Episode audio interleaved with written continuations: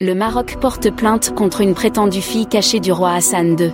Jane Banzakin, née Jossard, a comparu devant la chambre familiale du tribunal de première instance du Brabant wallon dans le cadre d'une action en reconnaissance de paternité.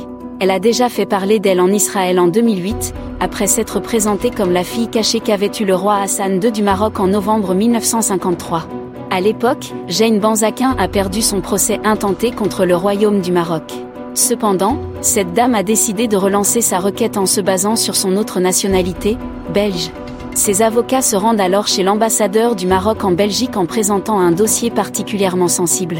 Il propose à cette représentation diplomatique de trouver une solution amiable, discrète, juste et équitable concernant leur cliente.